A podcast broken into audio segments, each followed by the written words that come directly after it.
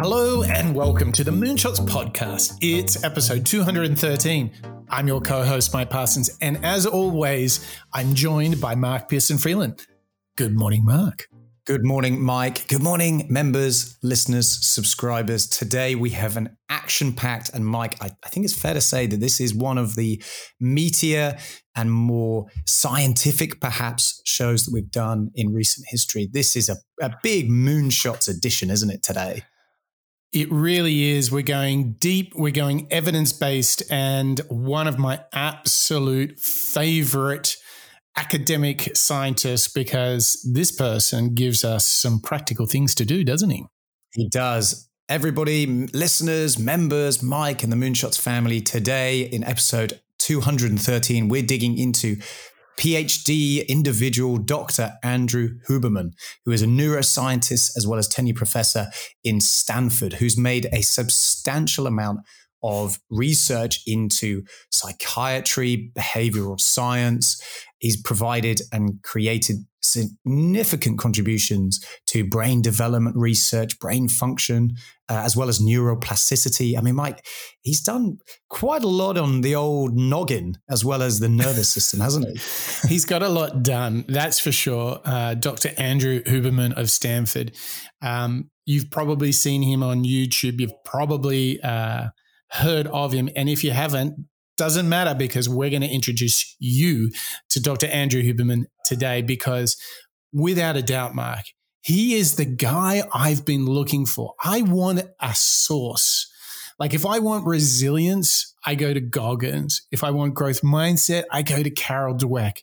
If I want to, if I want empathy, if I want to be daring, if I want to kind of get over myself, I go to Brene Brown, right?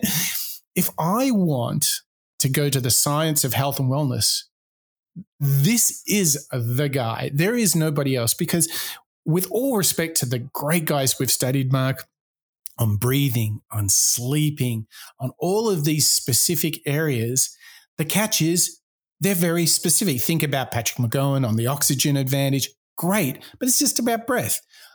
I need somebody, I need a go to playbook, and I need to know the science and the evidence behind how to be at my best mentally, physically, and even a little bit spiritually, according to the science.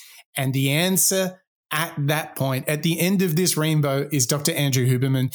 And he has so much to offer us because not only does he know the evidence, he knows the reports, he knows the surveys, the studies he can put them into these simple actions. It's like, you know, it's like the mad scientist has met James Clear, throw in a little David Goggins. I don't know. It's like so many people in one. He is the answer to health and wellness in the modern age. Dr. Andrew Huberman. Mark, I cannot wait to dig into this show. I, th- I think you're totally right. He's not only going to introduce us and take us through uh, advice around our bodies, but also around our, our habits and behaviors. Like you just said, there's work and evidence with James Clear that Andrew Huberman you know, really helps us understand from more of a scientific perspective, but also the idea of perceptions. You know, there's a little bit of mindset in there. I think we're going to have an all in one package today, Mike. All in one sounds great. If this is the go to for your health, your wellness, and f- knowing that it's really science and evidence based. So, Mark, I'm ready to get stuck into the world of Dr. Andrew Huberman. Where do you want to kick off this adventure? Let's kick off with Dr. Andrew Huberman introduce us to the show, but by breaking down a little bit of a story that he experienced when he was a kid uh, back in the early 90s and how eventually it led him into the direction that he's working in nowadays and how it inspired and found his motivation. I was observing what was happening. And then after that, you know, that July 4th, 94 incident was I realized this is it. You know, it's now or never. It really was one of those moments. You know, you hear about those moments, but it was me realizing I'm, you know, I'm living in this squat. I've got a pet ferret. My girlfriend's gone. She broke up with me. She was smart enough to break up with me. You know, um, I'm getting in fights. I'm working at a bagel shop. I'm barely making ends meet. And at that point, I just made the decision. I just said, okay, look, I'm I'm not going to be a professional athlete. I think I'm pretty good at memorizing things. I think I have an interest in people. I'm going to just decide, I just decided to do school. I decided that was the, that was the track. So like some people pick the military because it's a, like if you you know what to expect at least in terms of the, the you know the passages that you're going to go through, and for me that was school. And so I decided to get back in school. I moved into a studio apartment by myself. I quit partying completely. I didn't go to parties. I got really serious about fitness. So I just started running and lifting mm-hmm. weights and I studied. Yeah, I think I was really afraid. I think I was like, you know, and I, and these days, you know, because my lab studies fear and I get into this whole thing around mindsets. People always ask me, like, is it better to do something from a place of love or fear? Like, depends. And at yeah. that point, fear was the best motivator for me.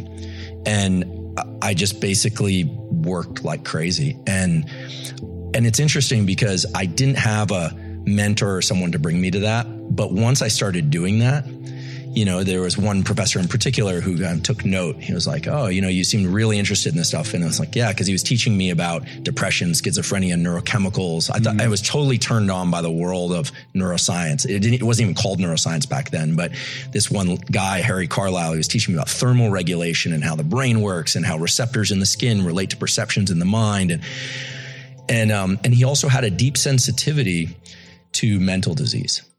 And I'd seen a lot of that. You know, I'd seen a lot of depression and anxiety in my own family. I'd had a friend um, commit suicide. Another friend become schizophrenic. I think he's still walking the Mission District of San Francisco mm-hmm. now. Um, seen some friends become addicts. And so here was a, someone explaining that there's actually a, an underlying basis for this.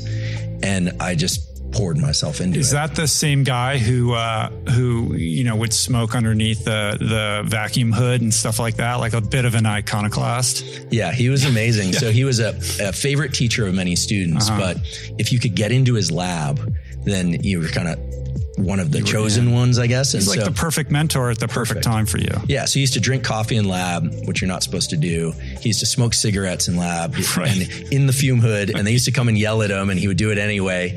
Um, and I thought, you know, this guy, he doesn't even know what it is, but you know, he's punk rocker. He doesn't mm-hmm. even know. And so you know, he gave me an opportunity to work in his lab. And at some point, he told me if you go to graduate school, they'll actually pay you to do science. And what ended up happening at that point was I, I hit a brick wall because I was I had a lot of resentment toward my dad. Mm-hmm. I felt, you know, here's my dad. He was a scientist. He had, you know, left us, all this kind of thing.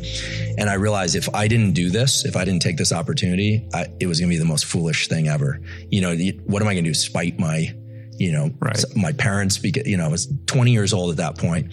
So I just made the decision. I'm going to get a PhD. I'm going to become a professor. I'm going to get tenure. I'm going to be like this guy, you know, the, right. this guy who was looked like he had a pretty good life to me. And so that's pretty much how I spent the, you know, the last 25 years of my life.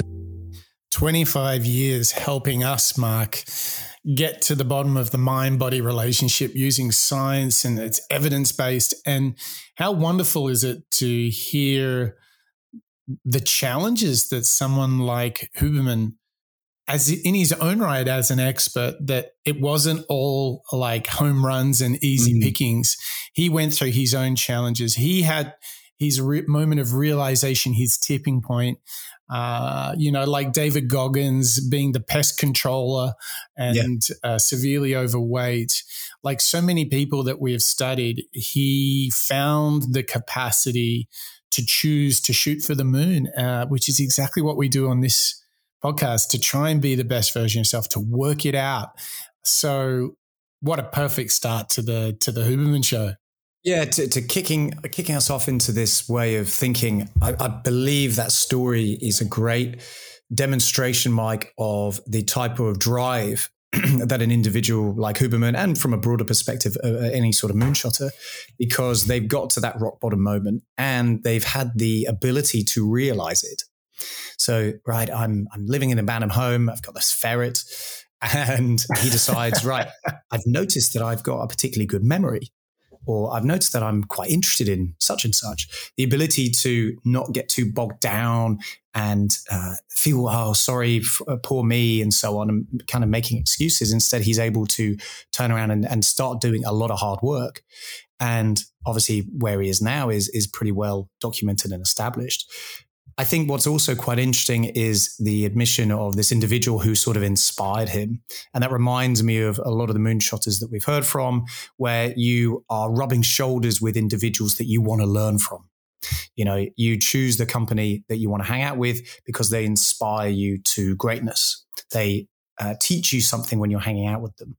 And I quite like this uh, admission again from Huberman here, calling out this professor who's, you know, smoking under the hood, the extraction hood and so on, being a, uh, although maybe not a mentor as he would call it, but an individual that he admired that then inspired him to go out and continue learning, to stay true to the path, and so on. I think is is another great little extension to that breakdown of. Um, Huberman's 1994 moment of realization. I think we all have those, and I think one of one, you know, if you're listening to the show right now, and you're thinking, "Oh, I haven't had a moment of realization for a little while." Well, how about this? you can become a member of the Moonshots podcast. You can actually get access to our Moonshots Master Series, which is exclusively for our members. Mark, I think that is a very exciting proposition. But I think before we talk about how you can do that, we should tip the hat, of course, to those that already have become members of the Moonshots podcast. That's right. The membership keeps on growing. The family of Moonshots learners who are joining us every week and every month and learning out loud with us include. Uh, first of all, our individuals who've been with us for well over a year now, Mike.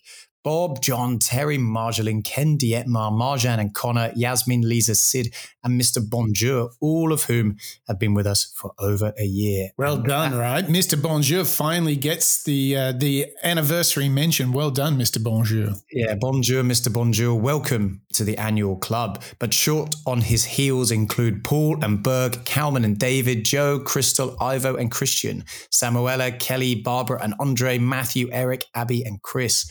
Deborah and Lassie, Steve and Craig, Javier, Daniel, Andrew and Ravi, Yvette and LGV, Karen and Raul, PJ, Nicoara, Ola and Ingram, Dirk, Emily, Harry and Karthik, Venkata, Vipara, Marco and Sundus, Jet, Pablo, Roger, and our brand new member, Steph, as well, who's joined us recently. Thank you so much, Steph, for joining this illustrious crowd of members who are joining us from all over the globe learning out loud with us week in, week out.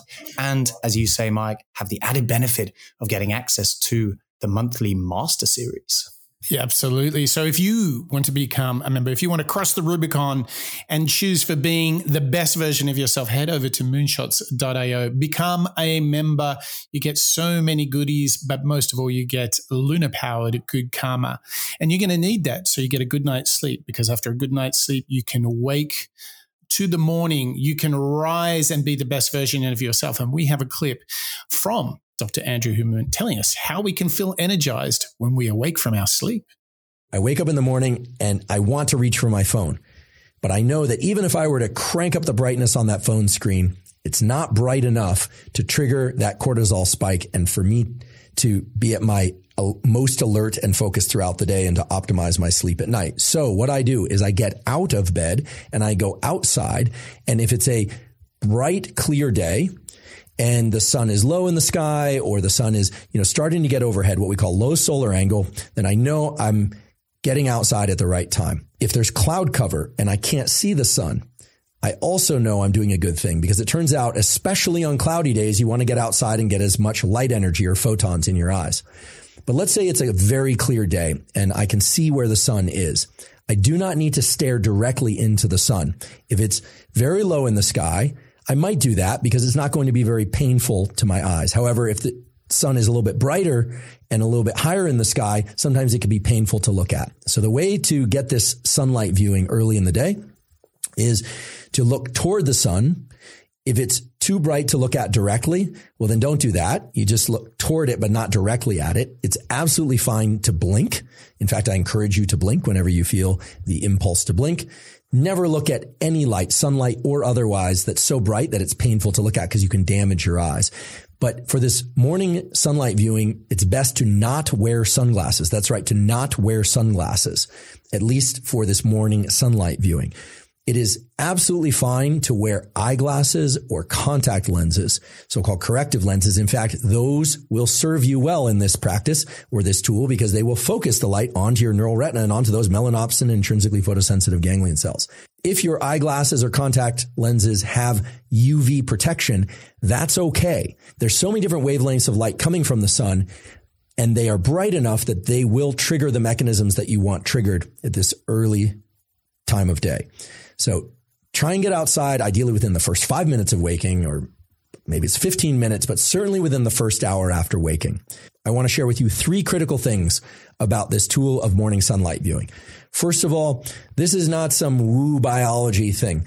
This is grounded in the core of our physiology. There are literally hundreds, if not thousands, of quality peer reviewed papers showing that light viewing early in the day is the most powerful stimulus for wakefulness throughout the day. And it has a powerful positive impact on your ability to fall and stay asleep at night. So this is really the foundational power tool for ensuring a great night's sleep and for feeling more awake during the day.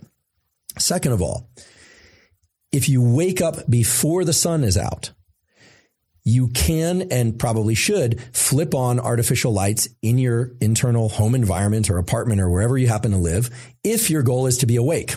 Right? If you wake up at four in the morning and you need to be awake, well, then turn on artificial lights. Once the sun is out, however, once the sun has risen, then you still want to get outside and view sunlight. Some of you will wake up before the sun comes out and if you're asking whether or not turning on artificial lights can replace sunlight at those hours, unfortunately, the answer is no. Unless you have a very special light, we'll talk about what kind of light. The bright artificial lights in your home environment are not, I repeat, are not going to be sufficiently bright to turn on the cortisol mechanism and the other wake up mechanisms that you need early in the day. The diabolical twist, however, is that those lights in your home or apartment or even on your phone are bright enough to disrupt your sleep if you look at them too late at night or in the middle of the night. So there's this asymmetry in our retinal, our eye biology and in our brain's biology, whereby early in the day, right around waking, you need a lot of light, a lot of photons, a lot of light energy and artificial lights generally just won't accomplish what you need them to accomplish. But at night, even a little bit of artificial light can really mess up your so-called circadian, your 24 hour clocks and all these mechanisms that we're talking about. So if you wake up before the sun is out and it's still dark, please turn on as many bright artificial lights as you possibly can or need, but then get outside once the sun is out. Mike, I mean, we are hearing some crazy practical tips from Dr. Huberman here, aren't we? How great is this when we can actually hear scientifically backed uh, productivity hacks and advice for when we're trying to either wake ourselves up, which obviously we all do every single day, as well as go back to bed.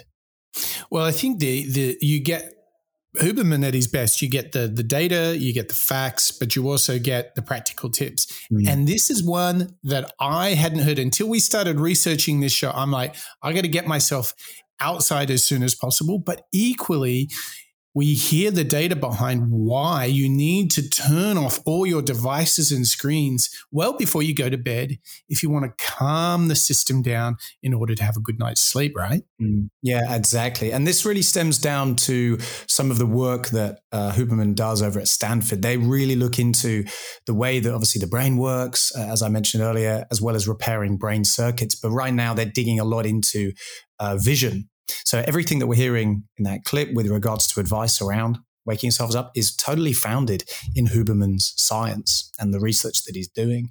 I mean, Mike, for me, I was exactly the same.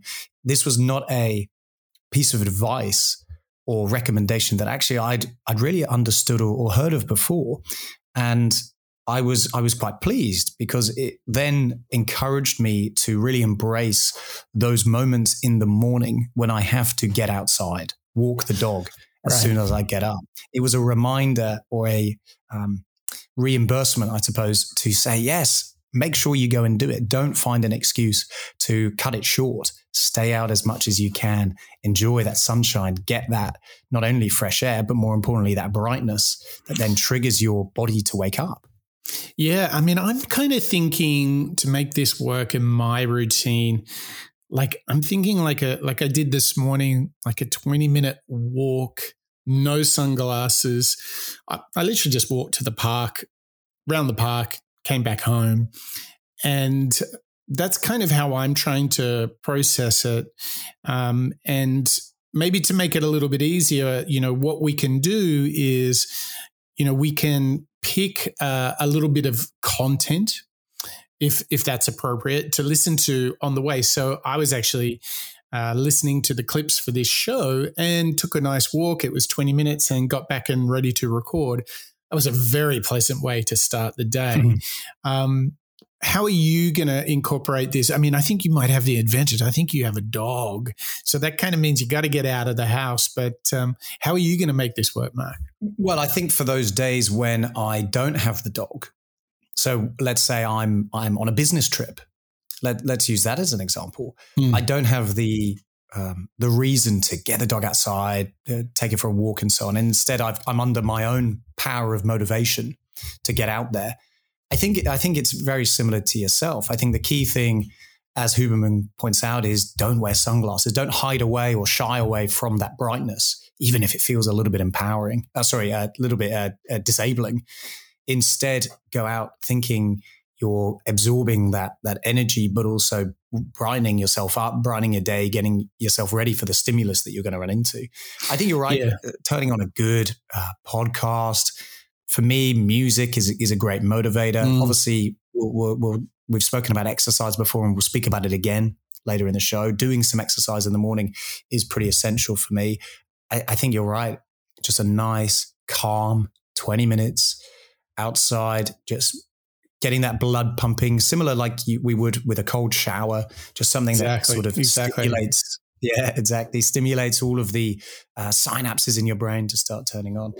What what I thought was quite interesting was also this admission around bright lights inside not being sufficient. For me, I've probably yeah. been under the assumption that it is okay to to turn on bright lights, particularly uh, if you're in um, countries like the UK where it's a little bit dark in the mornings and so on.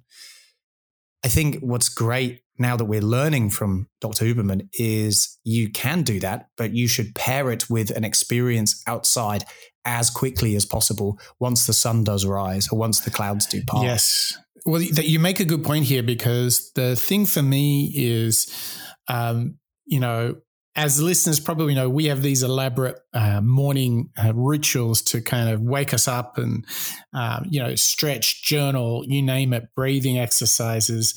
But the thing about the transformation about getting outside relatively mm. early around sunrise, I, I find it to be quite a natural thing. The desire to be up and about outside at as the sun dawns on the day feels very naturally good to me. But hmm. here's the thing I'm fighting against is I'm so keen to crack into my day that I sort of look at the laptop oh, sitting yes. there. Yeah. I'm like, oh, even like a 20 minute walk in the morning is deferring jumping into my work. Mm. do you ever have this moment where you're like, oh, I just want to kind of crack in? And so the idea of getting outside is basically an interruption or a delay of getting into your work. And I find it hard to sometimes push through that. Do you ever have this kind of experience? It's, it's funny you say that. Uh, it, it's what I do every day, in fact. I'm very guilty, and and you know, look, I'm I'm guilty about, and we'll talk about the end of the day routine in a minute as well. Uh, but I'm I'm pretty guilty, Mike, of doing uh, the exact same thing. You know, I'll come in, uh, obviously working from home a lot. I'll either open up the, the personal laptop or the work laptop. I want to check what's taken place overnight. And I'll often do that as one of the first things I do, you know, before making a cup of coffee, before getting outside. It's something that I've, I've uh, almost fall into the habit of doing. And that contradicts exactly what uh, Dr. Huberman's advising us here. Likewise, or simultaneously, at the end of the day, trying to go to bed. I mean, sometimes I'm pretty guilty of, of only catching up on messages when I'm starting to unwind for the day. You know, it'll be something I put off until I'm mm. ready to rest. And actually, that's completely contradictory to what Dr. Huberman's telling us here about the light, which is not a new idea that you know we've run into on the on the Moonshot show before. Of course, we know from people like uh, Cal Newport leave your phone in another room. And I know that that's something that you already do. Yes. I think, I think both of these admissions coming from an individual like Dr. Huberman, it's a stark reminder to me about how I should take more ownership over these practices that I have at both at the end, but also the start of the day in order to become this uh, best version of myself, somebody who yes. is not only productive, but also relaxed and creative in a mindset where I can absorb and be collaborative with other people. I think yes. stems from the way that you set yourself up. It really is like I, the the truth in the idea that a good night's sleep, you know, waking up fresh in the morning is based on your sleep, and a good sleep is based on how you prepare. And uh, without getting too off track here, what I discover have discovered, particularly through using the Oura ring, is the two or three hours prior to getting into the bed are crucial. Don't eat dinner too close to bedtime. Don't look at screens too close to bedtime, but also literally go into a rest state let the body simmer down. This, all of this is becoming more and more self evident to me about engineering the good sleep, which is about engineering a good wake up, which is about feeling alert and ready for the day. and I'll tell you one other thing. I, I, with my my best friends, we're all now uh, in our late forties and laughing at how staying in good health is becoming such a big project. we're not in our twenties anymore, and I will say to you, Mark, like what you will begin to realize is that the importance of these habits and attention to them is so mm. damn important because it compounds good habits mean you consecutively have good night's sleep, which means you have a good day, which means you have a good sleep and it builds. But inversely, if we don't follow the insights that are in the work of Dr. Andrew Huberman and many others about healthy habits for wellness, for our health, then the deterioration begins and unpacking it. It's like if you ate way too much over the Christmas break, getting off those kilograms can be hard work. And mm. like in life, if you don't start good practices early, as you get older, it gets harder to incorporate those new habits, those habits of success, of wellness and good spirits.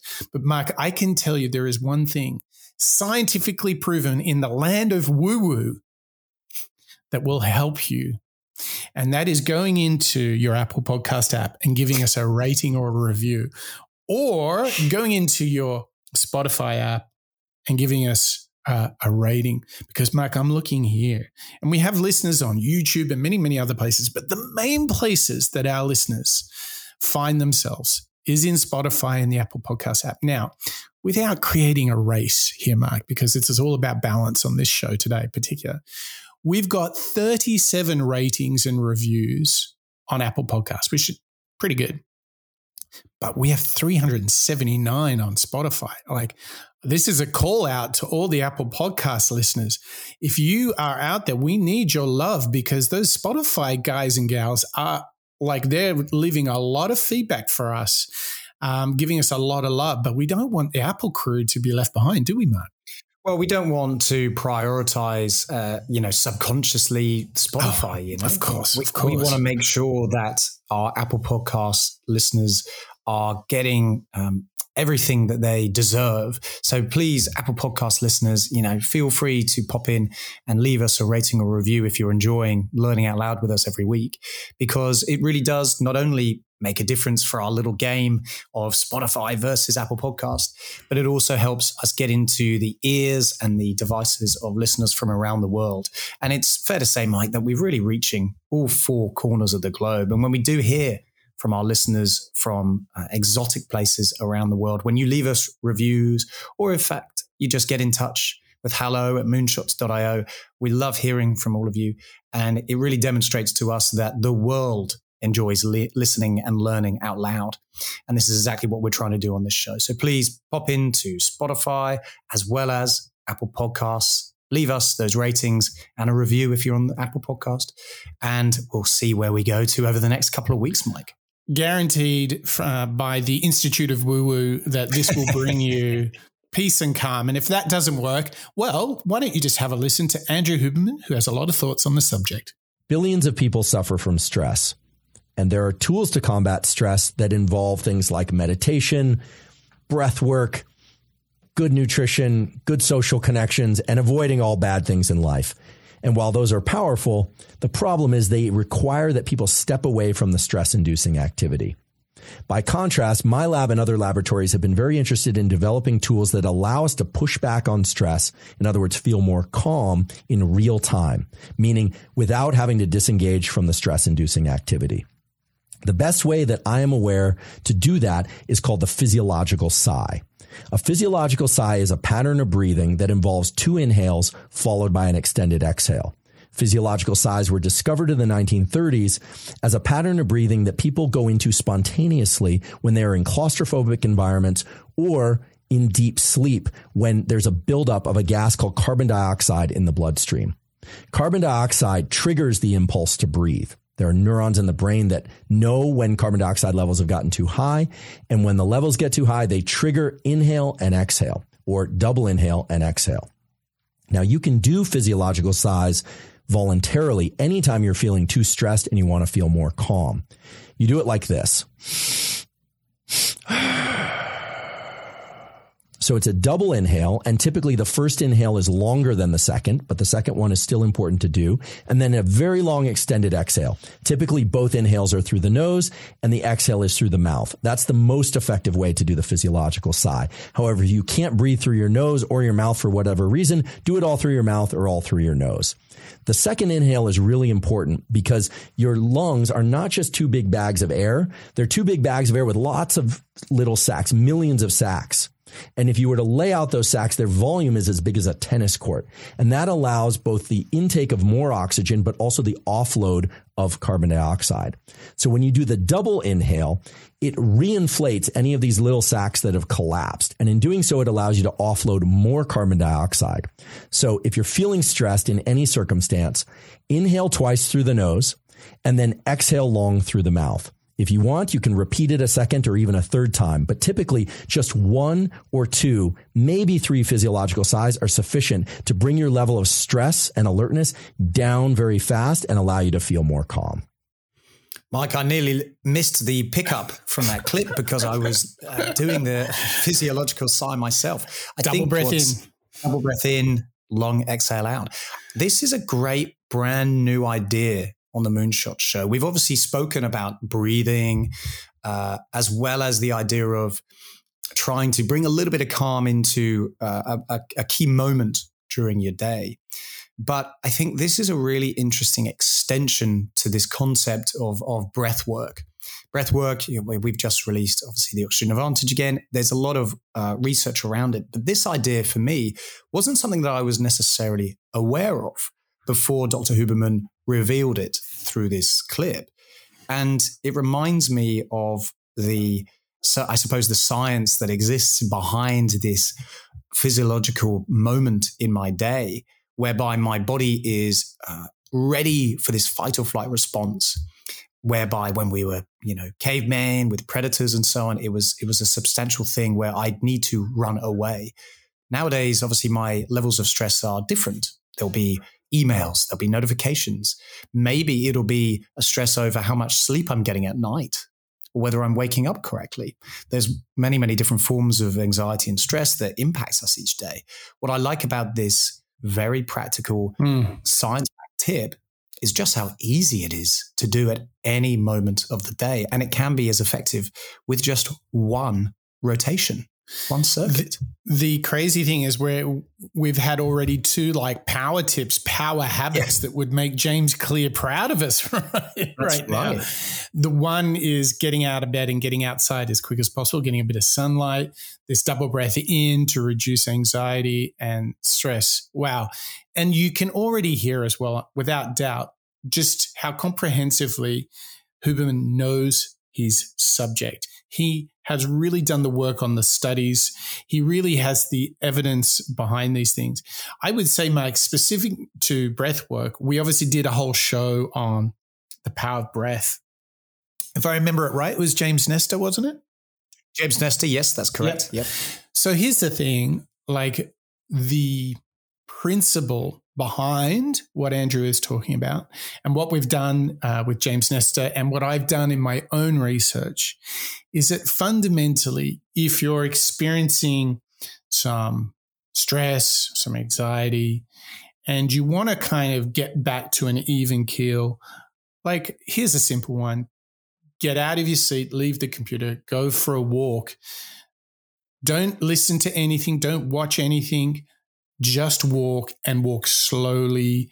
Get outside. That's a really good one. Yeah. Specifically to breath, though, here's the key whatever you breathe in, in terms of for how long and how much, you need to breathe out for longer because effectively, when you're breathing in, you're filling the body with air, you're increasing the heart rate. And when you're exhaling, pushing all that air out and you're slowing the heart rate. This was the big aha for me. So a lot of people like, and one of my favorites is what they call four, seven, eight breathing, four mm. in, seven hold, eight out. For me, it is a sublime experience. Even the hold feels great. Um, so, whatever you're looking for, whether it's a little less stress, a little less anxiety, or just want to cool the jets, as I always talk about, breath is a powerful one. And you know, for those of you who are listening to the show right now, and maybe during your workday, you notice a little bit of an elevated heart rate or if you ever take time to notice and experience quite shallow breathing, mm. they are often signs that your body is going through some sort of stress.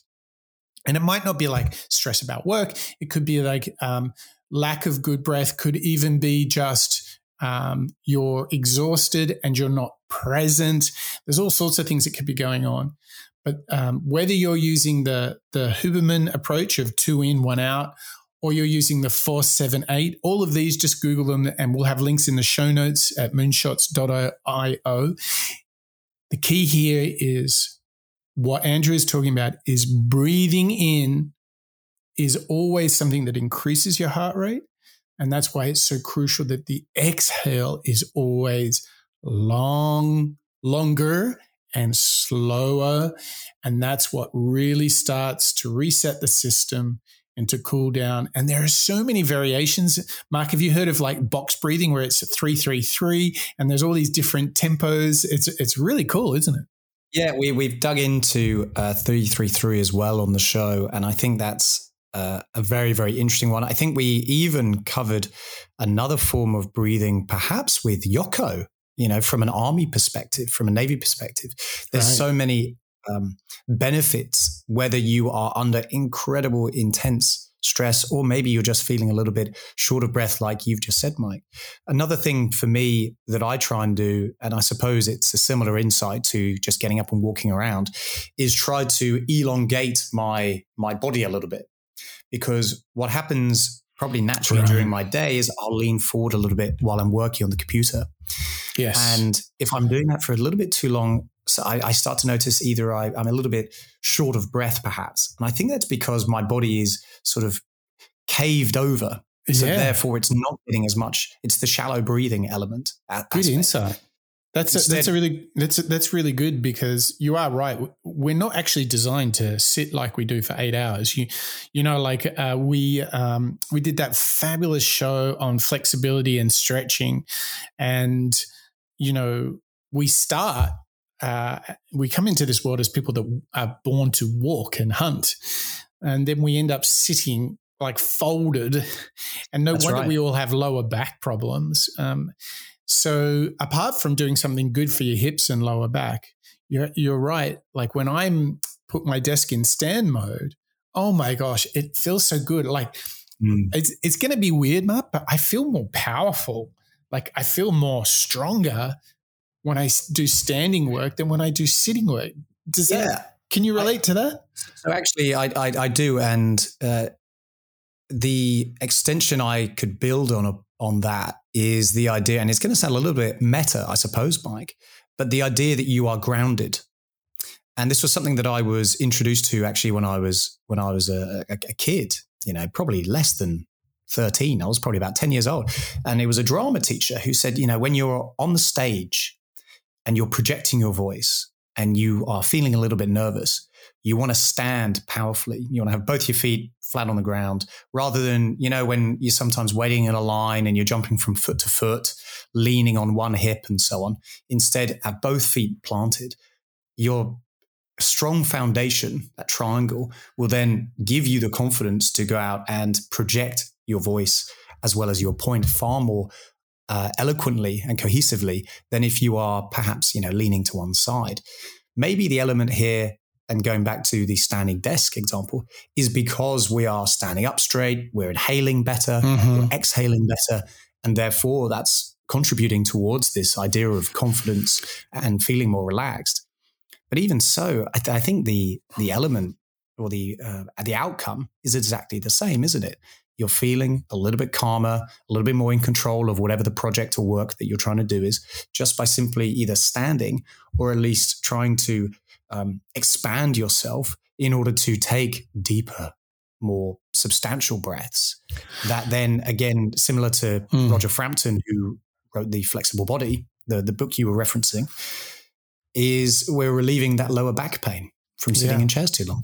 So check this out, Mark. There's actually studies that have been done on what people call grounding or earthing, which is um, making sure that you you take off your shoes and uh, walk and stand and work with your shoes off is proven uh, to reduce inflammation, pain, stress, and so forth. So I think we're like, we're totally getting into the Huberman space here, but uh, I totally see uh, this idea of grounding or earthing, like no shoes, yeah. letting your feet touch the real ground.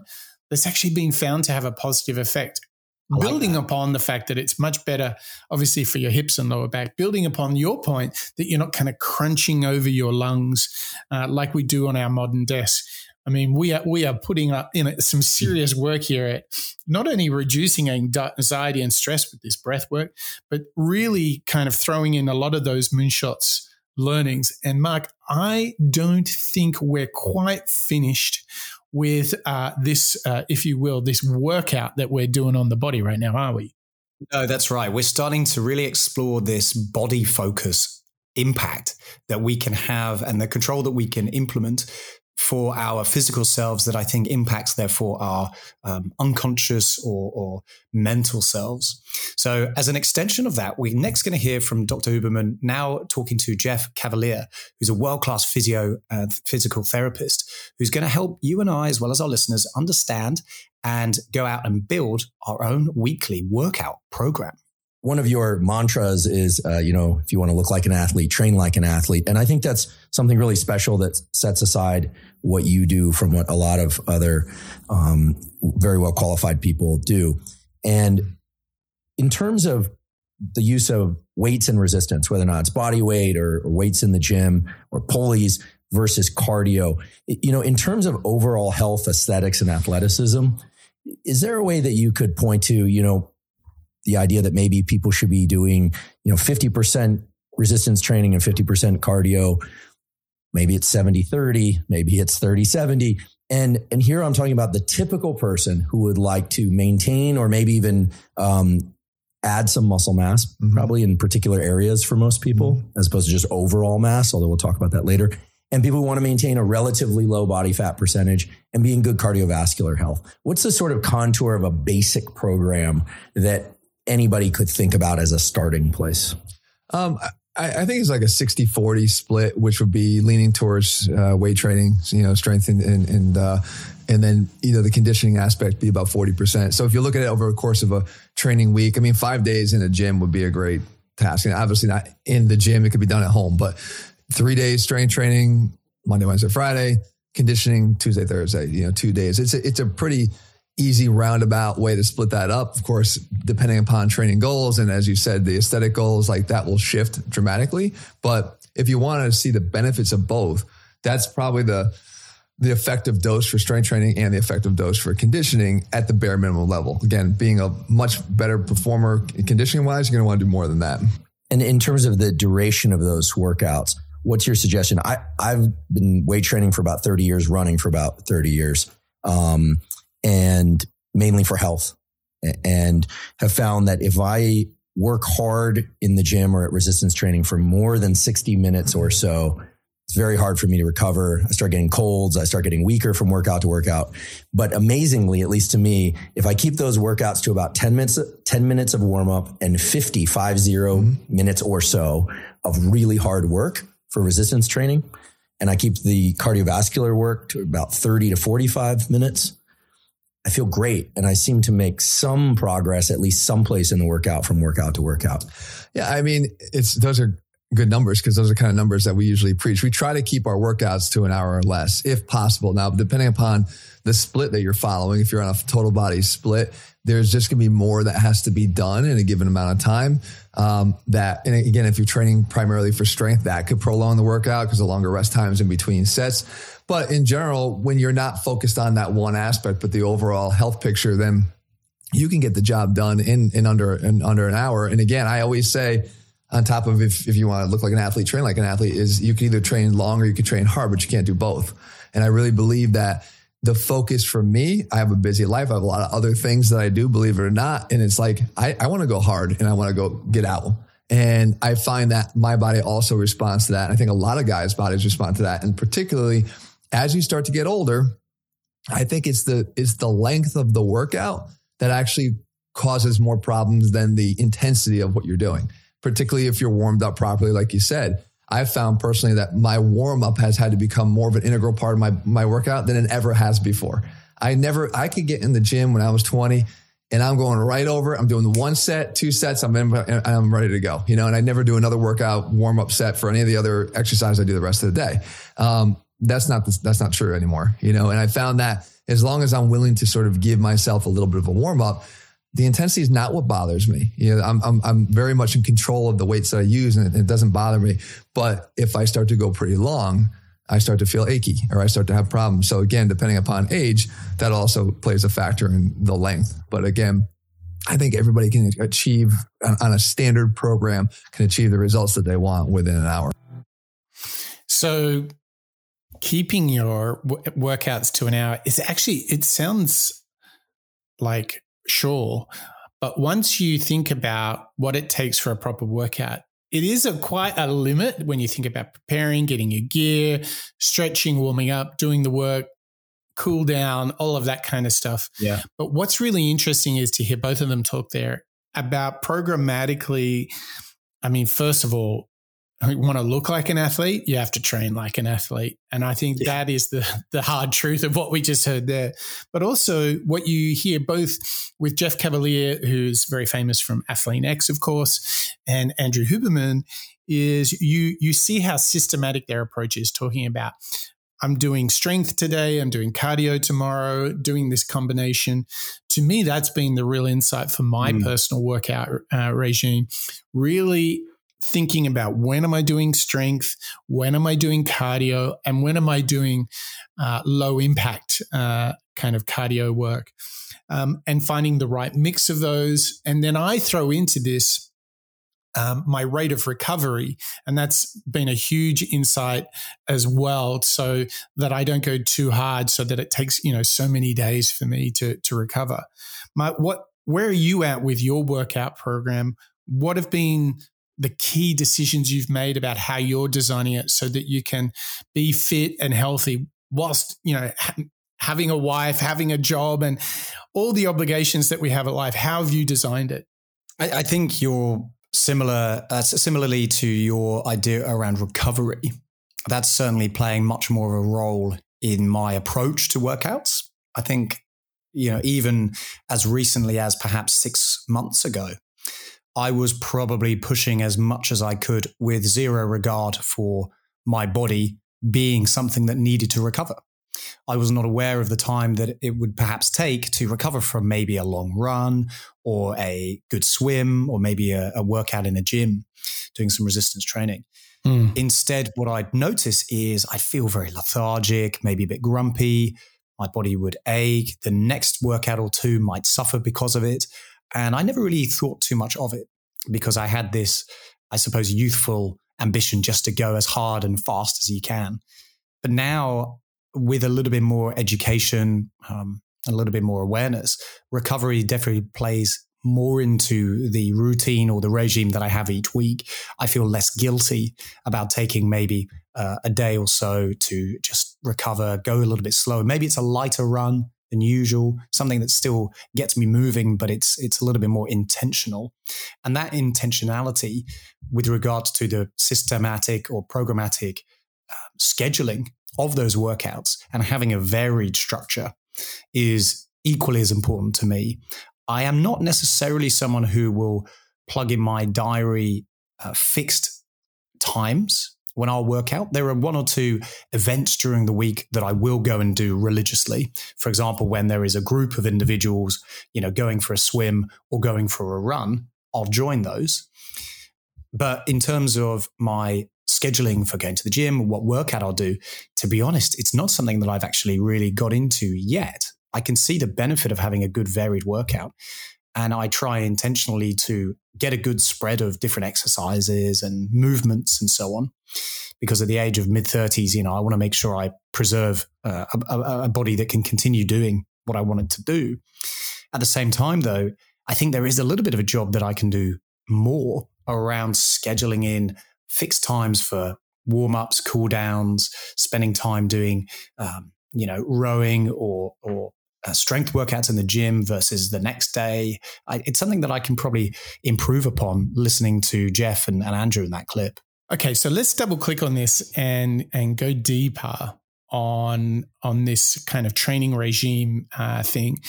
I use the Oura Ring, which is O U R A um, Oura Ring, and it has a score in it called the Readiness Score. And what I noticed was um, through studying my readiness that if I have a really large workout, and what I'm talking about is running here 10, 15, 20 kilometers, putting in something, you know, pretty serious session, you know, running for an hour or two straight, is that how much my body needs to recover from that. And so, what's really interesting is I was running frequently back to back, like day after day.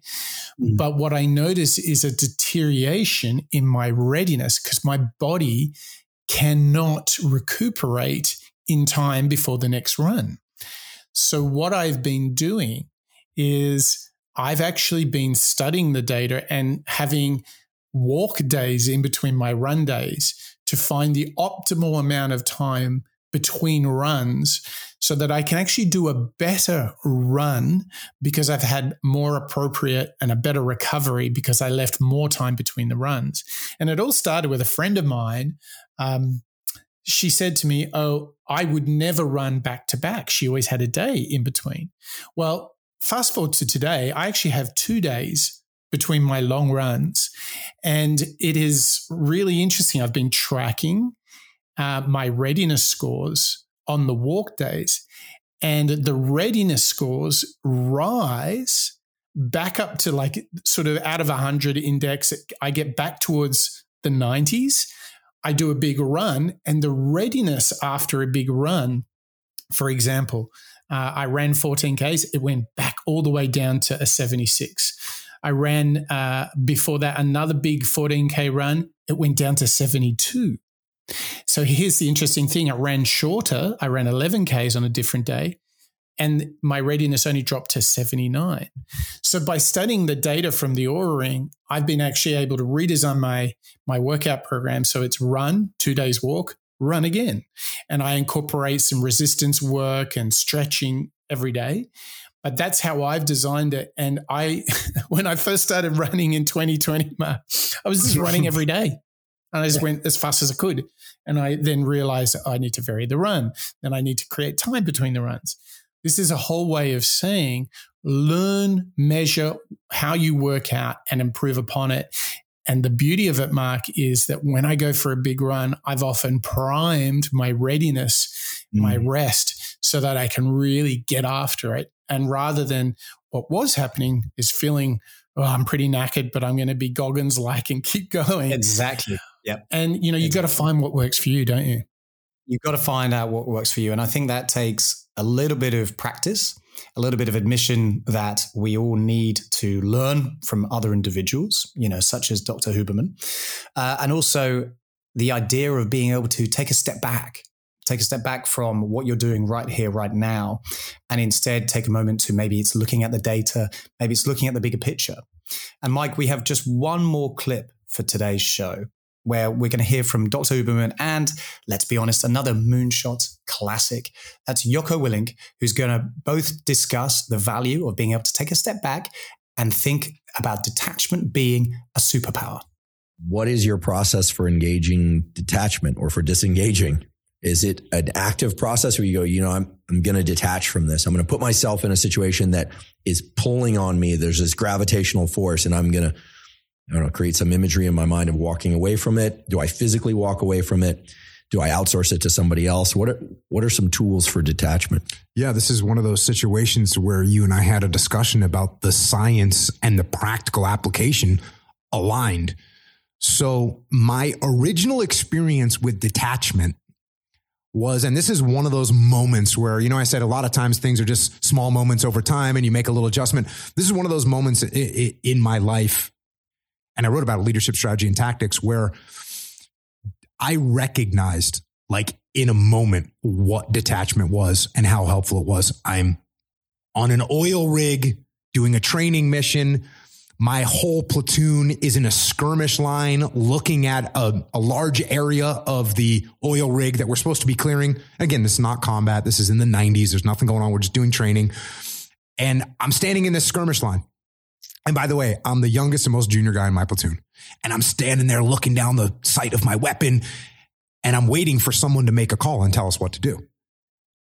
And I wait for five seconds and I wait for 10 seconds and I wait for 20 seconds and no one's saying anything. And we're waiting for a leader in my platoon to, to make a call, to tell us what to do, to tell me what to do. And finally, after like 30 seconds, which seems like an eternity, I can't take it anymore. And so I take a step like a like a a foot, a one foot step, 12 inches. I take a step off the skirmish line.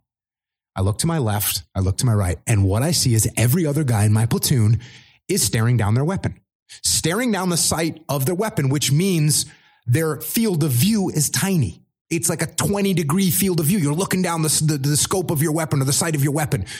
And that's how big their field of view is. And I'm looking I'm thinking, oh, there's my platoon commander. He's looking down the scope of the sight of his weapon. There's my platoon chief. He's looking down the sight of his weapon. There's my leading petty officer. He's looking down the sight of his weapon. There's my assistant platoon commander. He's looking down the. So everyone in the platoon is looking down the sight of their weapon, which means they all have a very narrow field of vision. Well, when I take a step back and look to my left and look to my right, guess what kind of field of vision I got? I got a massive one. I can see the whole scene and I can see exactly what it is we need to do. And at that moment, look, as a new guy, you need to keep your mouth shut. You don't say anything.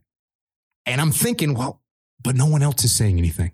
So I muster up all the courage I can and I open my mouth and I say, hold left, clear right, which is a basic tactical call. No, no, no this is not a Patton level genius maneuver. It's just a normal call to make in a situation that we were in. I say hold left, clear right. And I'm expecting to get kind of slapped, told, shut up, new guy. But instead, everyone just repeats the call. Hold left, clear right, hold left, clear right. And they we execute the maneuver and we finish the clearance of this oil rig.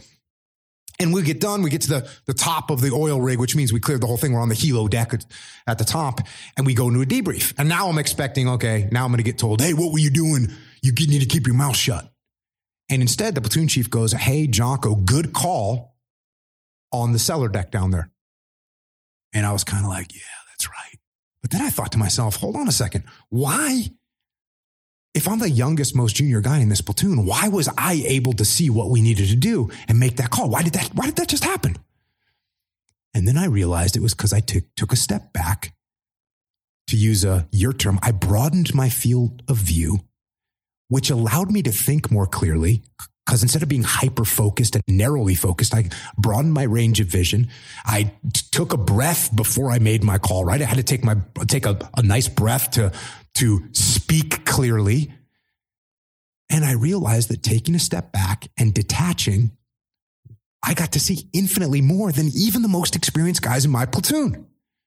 And I started doing it all the time. And I started doing it in land warfare. I started doing it in urban combat. I started doing it in all these tactical training scenarios. These are just training. This is the 90s. I started doing these training scenarios. And it always, allowed me to see what we needed to do. And then I started doing it like when I was having conversations with people. I'm having a conversation with my platoon chief and I can see that he's starting to turn a little red in the face and I, you know, we're, we're about to argue about something. I said, Oh, wait a second. I'm taking a step back looking, going, he's getting mad right now and he's the platoon chief. You, you better just de-escalate this thing real quick. And I'd say, Hey, you know what, chief, that sounds good. Let me go take a, re- let me go relook at the plan or whatever. Detachment. I mean, Mark, this is something that we all need a little bit of because if we're too in the zone, if we're feeling too much emotion, our ability to make a good decision is poor. And it shows you there's even scientific work to be done on detaching in order to have a wilder field of view, right? Yeah, I love this metaphor, this visual idea that Jocko is breaking down for us around looking down the barrel of a sight. I mean, Mike, more often than not, there have been times in my career where I've got so into the weeds, so focused on one particular problem that it blocks me being able to see the bigger picture. Maybe that's uh, one simple email. Maybe that's uh, somebody's point of view. Maybe that's uh, a bad phone call, whatever it might be. It, there's going to be something that will crop its head and make me reevaluate or change my mind around how much either I'm enjoying a certain activity, a certain project, maybe, or it's going to stop me being able to do my best work because I'm only focused on the thing that's right here, right now. And I think what we're hearing from, from Huberman as well as Jocko in that clip uh, is the value of being able to look at things objectively, being able to take a step back and think, right, I've got to go out and do this today. But how is it laddering up to my overarching goal, my vision? Is it mattering to me as an individual? Is it mattering to my project as a whole? Is it going to have a positive impact on those around me? Is it going to have a positive impact on the work that I'm producing for whatever it might be? And it's something that we probably fall into quite regularly, isn't it? Something where we are only going to be working on the thing mm. that's right here in front of us, as opposed to taking a step back and and looking at the whole project or the whole battlefield. Well, the risk is, you know, you you get you're so fired up that you're working on something that really matters to you that you get too over invested and you can't can't you get lost in the forest, don't you? You just mm. don't know where you are. You're just too fired up. And like if you think about it, which athletes always make the best moves? Who who always come through with the clutch plays? It's the silent assassin. It's not the it's not the hothead, is it?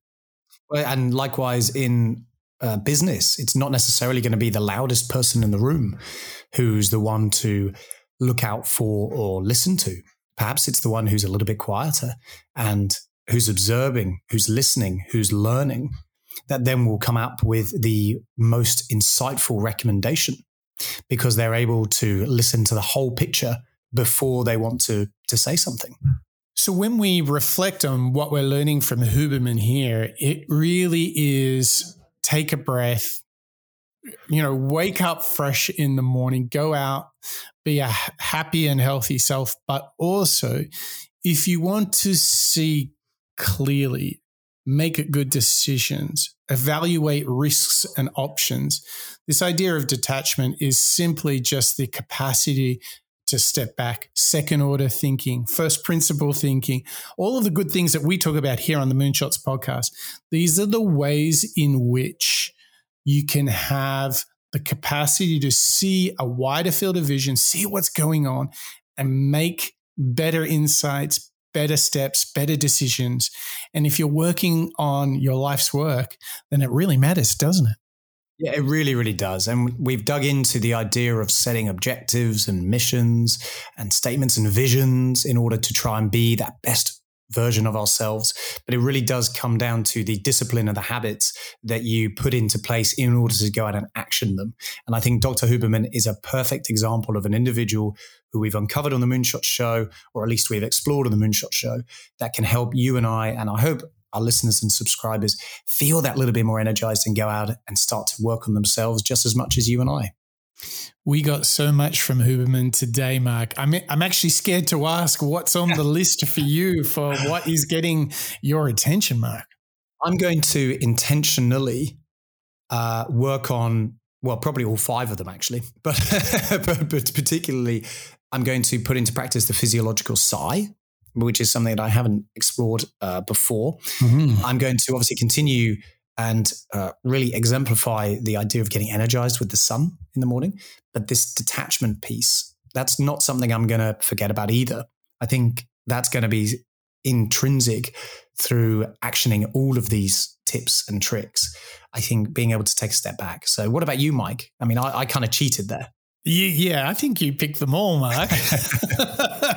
no, I think uh, the early morning sunshine, that's my practical next step. That's what I'm going to work on. And um, oh my gosh, I'll be checking out more of Andrew Huberman and his podcast and his work. Uh, I can't wait. The guy's got to produce a book, doesn't he, Mark? He really does, uh, because there's just so much content in there for us to uh, to keep on learning from. Absolutely. What a guy. Well, Mark, thank you to you and thank you to our members and to our listeners too. It's been great to dig into the science of living healthy and being well with Dr. Andrew Huberman on show 213. He had a remarkable story of finding his purpose in life, and he's gone on to bring us powerful thinking, evidence based work it starts with simple things like waking up and getting some sunshine. It talks with the psychological sigh. It talks about the absolute essence of a good balanced workout program.